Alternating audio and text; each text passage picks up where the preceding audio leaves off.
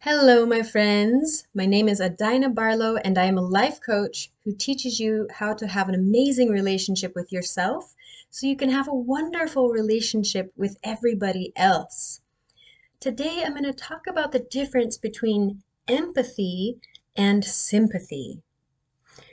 First of all, most of us need empathy. It is a universal human need, especially when we're suffering, but even when we're celebrating life's pleasures and joys. However, we do not want sympathy. So here's the difference. Empathy is the ability to share the feelings of another, and sympathy is pity or for another person's sorrow or misfortune. And you don't want anybody to pity you because it's not it, it feels disingenuous. It's like you're not connected. When you pity another person you're actually separating yourself from them and their suffering their sorrow. However when you empathize with someone you are connecting to their their suffering or sorrow or joy or whatever the feelings they're having. You're sharing it with them as humans, we desperately need connection. And we are a social species, so of course we need connection.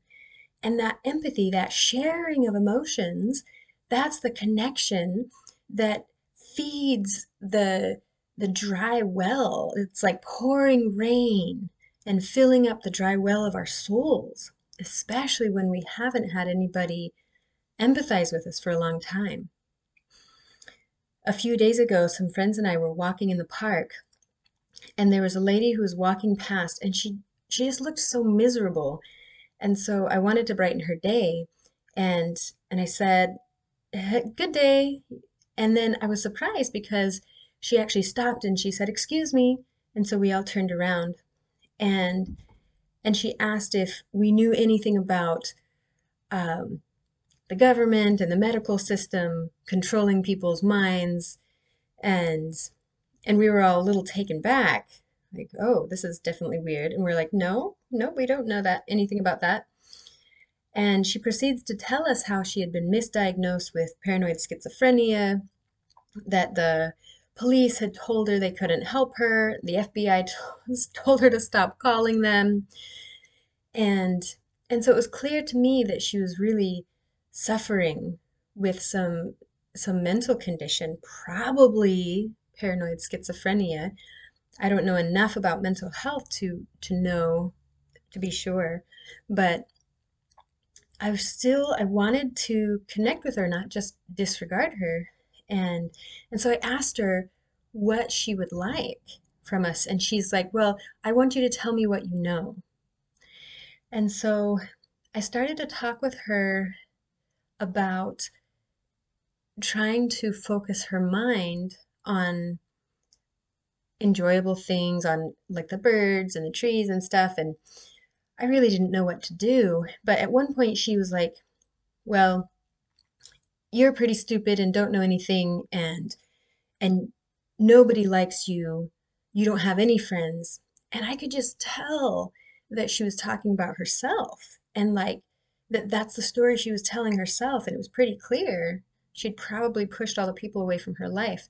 And i just felt so much sorrow for her for her. If i were in her situation i would feel afraid and confused and and devastated. And so i i told her i was like wow that sounds really sad. And anyway we continued to have a little bit of a conversation and she eventually walked away. She did ask me to, to call the FBI for her or the police, which I refused. But um, I hoped that that by just connecting with her, it might have made a difference for her. And it made me think a lot about how we as a society treat the people who are experiencing mental confusion or or a lot of pain or paranoia or anger or any of those things that are really hard to handle. And a lot of times we reject them because we can't fix them. And, and we want to fix them or try to fix them and that and they don't want that. And so they reject us. And so it's this downward spiral of isolation and rejection and it makes me think about how much we do that to ourselves how much like when whenever you're feeling an emotion that you don't like do you reject yourself I certainly have and still do sometimes where my my knee-jerk reaction is like, "Oh no, I can't feel that."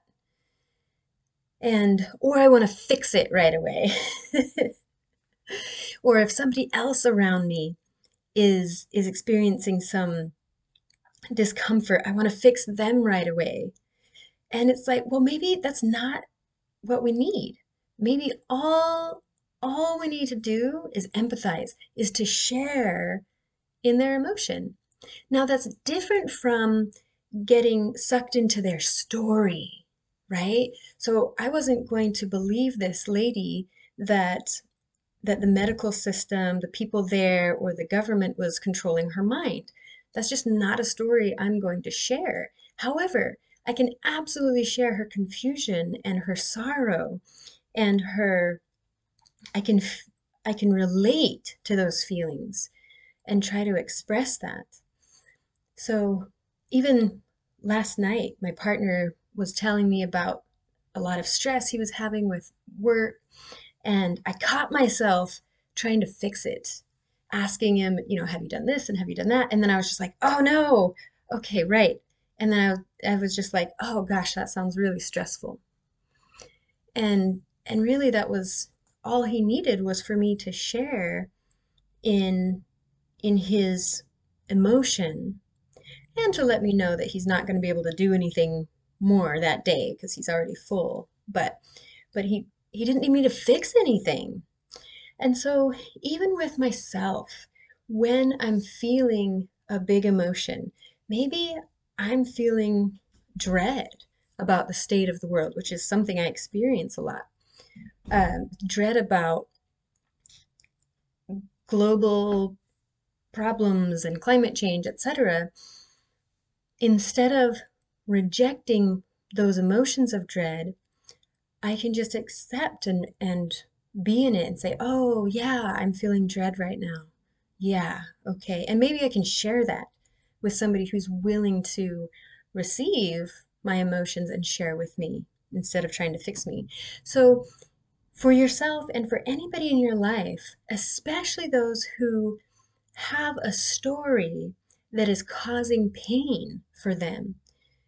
You don't have to believe their story or share in their story, even though they might want you to, because really what they're looking for is connection and sharing.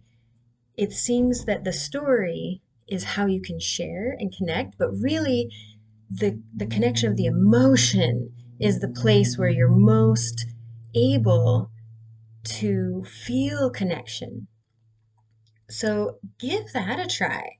And it might seem a little scary. If you can learn to articulate emotions more, that's helpful. Nonviolent communication is a great tool for that. You can go to nvc.org and find their lists of feelings and needs so that you can learn a big language of feelings.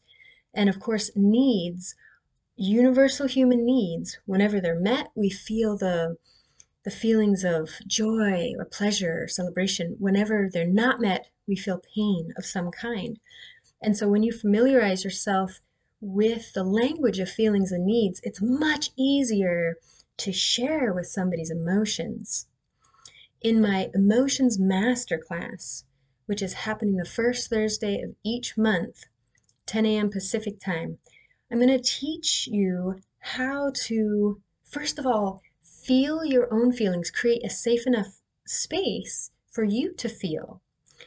And and to feel the sensations in your body, connect them in your body, which helps create that safety. And then from there, how to articulate them. And we'll use the tools from NVC to identify those feelings and needs. and articulate them first to yourself so that you're understanding instead of rejecting yourself, and then articulate them to other people. So, if you want to participate in that class and learn how to really be with emotions yourself, for yourself and others, go to adinabarlow.com and find the class registry there. Thank you for listening. Thank you for the work that you do to heal your relationship with yourself and to create beliefs and stories that support your life and support your connection with others. The work that you do makes a huge difference for everybody around you. It has a ripple effect. So, thank you.